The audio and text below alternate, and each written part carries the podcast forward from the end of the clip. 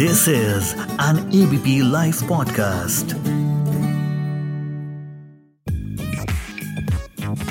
सबसे बड़ा रुपया। नमस्कार, मैं हूँ उपकार जोशी और पिछले छह हफ्तों से आपके साथ फाइनेंस व इन्वेस्टमेंट के बारे में बात कर रहा हूँ। पिछले छह हफ्तों में हमने इक्विटी फंड्स डेट फंड्स व उनसे जुड़े कॉन्सेप्ट डिस्कस किए आज बात करेंगे हाइब्रिड फंड्स के बारे में। लेकिन पहले चलिए एक कॉन्सेप्ट जिसको कि आर्बिट्राज कहते हैं, वो समझ लेते हैं। इस कॉन्टेक्स्ट में आर्बिट्राज का मतलब होता है कि एक ही एसेट को अलग अलग मार्केट में साइमल्टेनियसली खरीदना व बेचना और उससे प्रॉफिट बनाना। आइए एक एग्ज़ाम्पल देता हूँ। सपोज़ एक कंपनी है जिसका नाम है ए बी सी लिमिटेड उसका शेयर बॉम्बे स्टॉक एक्सचेंज यानी बीएससी में पचास रुपए का बिक रहा है। और नेशनल स्टॉक एक्सचेंज यानी एन में 49 का बिक रहा है। अगर हम एन से 49 का लेके बी में 50 का बेच देते हैं तो एक रुपए का मुनाफा होता है। सिंपल तरीके से इसको आर्बिट्राज कहते हैं। इस तरह की अपॉर्चुनिटीज़ अलग अलग मार्केट्स में हो सकती हैं, जैसा कि हमने अभी देखा, या फिर सेम मार्केट के अलग अलग सेगमेंट्स जैसे कि कैश सेगमेंट या डेरिवेटिव सेगमेंट में भी हो सकती हैं। हालाँकि ये अपने आप में एक बहुत बड़ा सब्जेक्ट है मगर हम अपना डिस्कशन यहीं से आगे बढ़ाते हैं।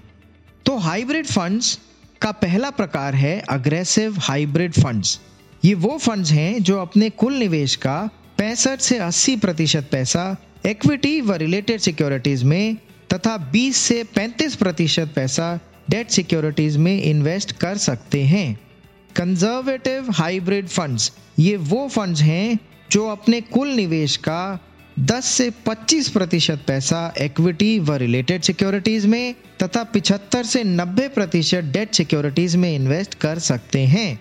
तीसरा है बैलेंस्ड हाइब्रिड फंड ये वो फंड्स हैं जो अपने कुल निवेश का 40 से 60 प्रतिशत पैसा इक्विटी व रिलेटेड सिक्योरिटीज में तथा 40 से 60 प्रतिशत डेट सिक्योरिटीज में इन्वेस्ट कर सकते हैं। लेकिन आर्बिट्राज अलाउड नहीं है। अगली कैटेगरी है डायनामिक एसेट एलोकेशन या बैलेंस्ड एडवांटेज फंड। ये फंड्स अपने एसेट्स को डायनामिकली या ज़रूरत अनुसार मैनेज कर सकते हैं। पांचवा है मल्टी एसेट एलोकेशन फंड।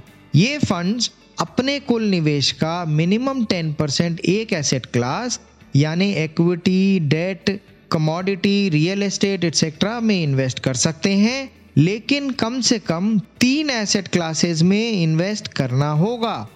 छठा है इक्विटी सेविंग्स फंड ये फंड्स अपने कुल निवेश का मिनिमम पैंसठ प्रतिशत इक्विटी व रिलेटेड सिक्योरिटीज में तथा मिनिमम 10 प्रतिशत डेट सिक्योरिटीज में इन्वेस्ट करेंगे।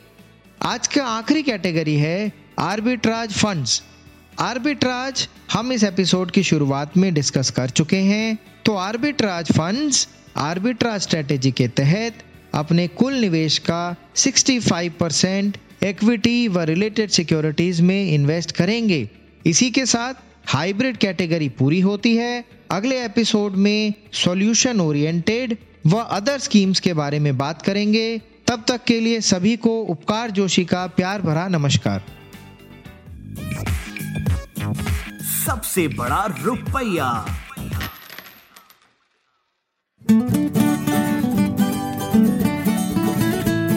This is an ABP live podcast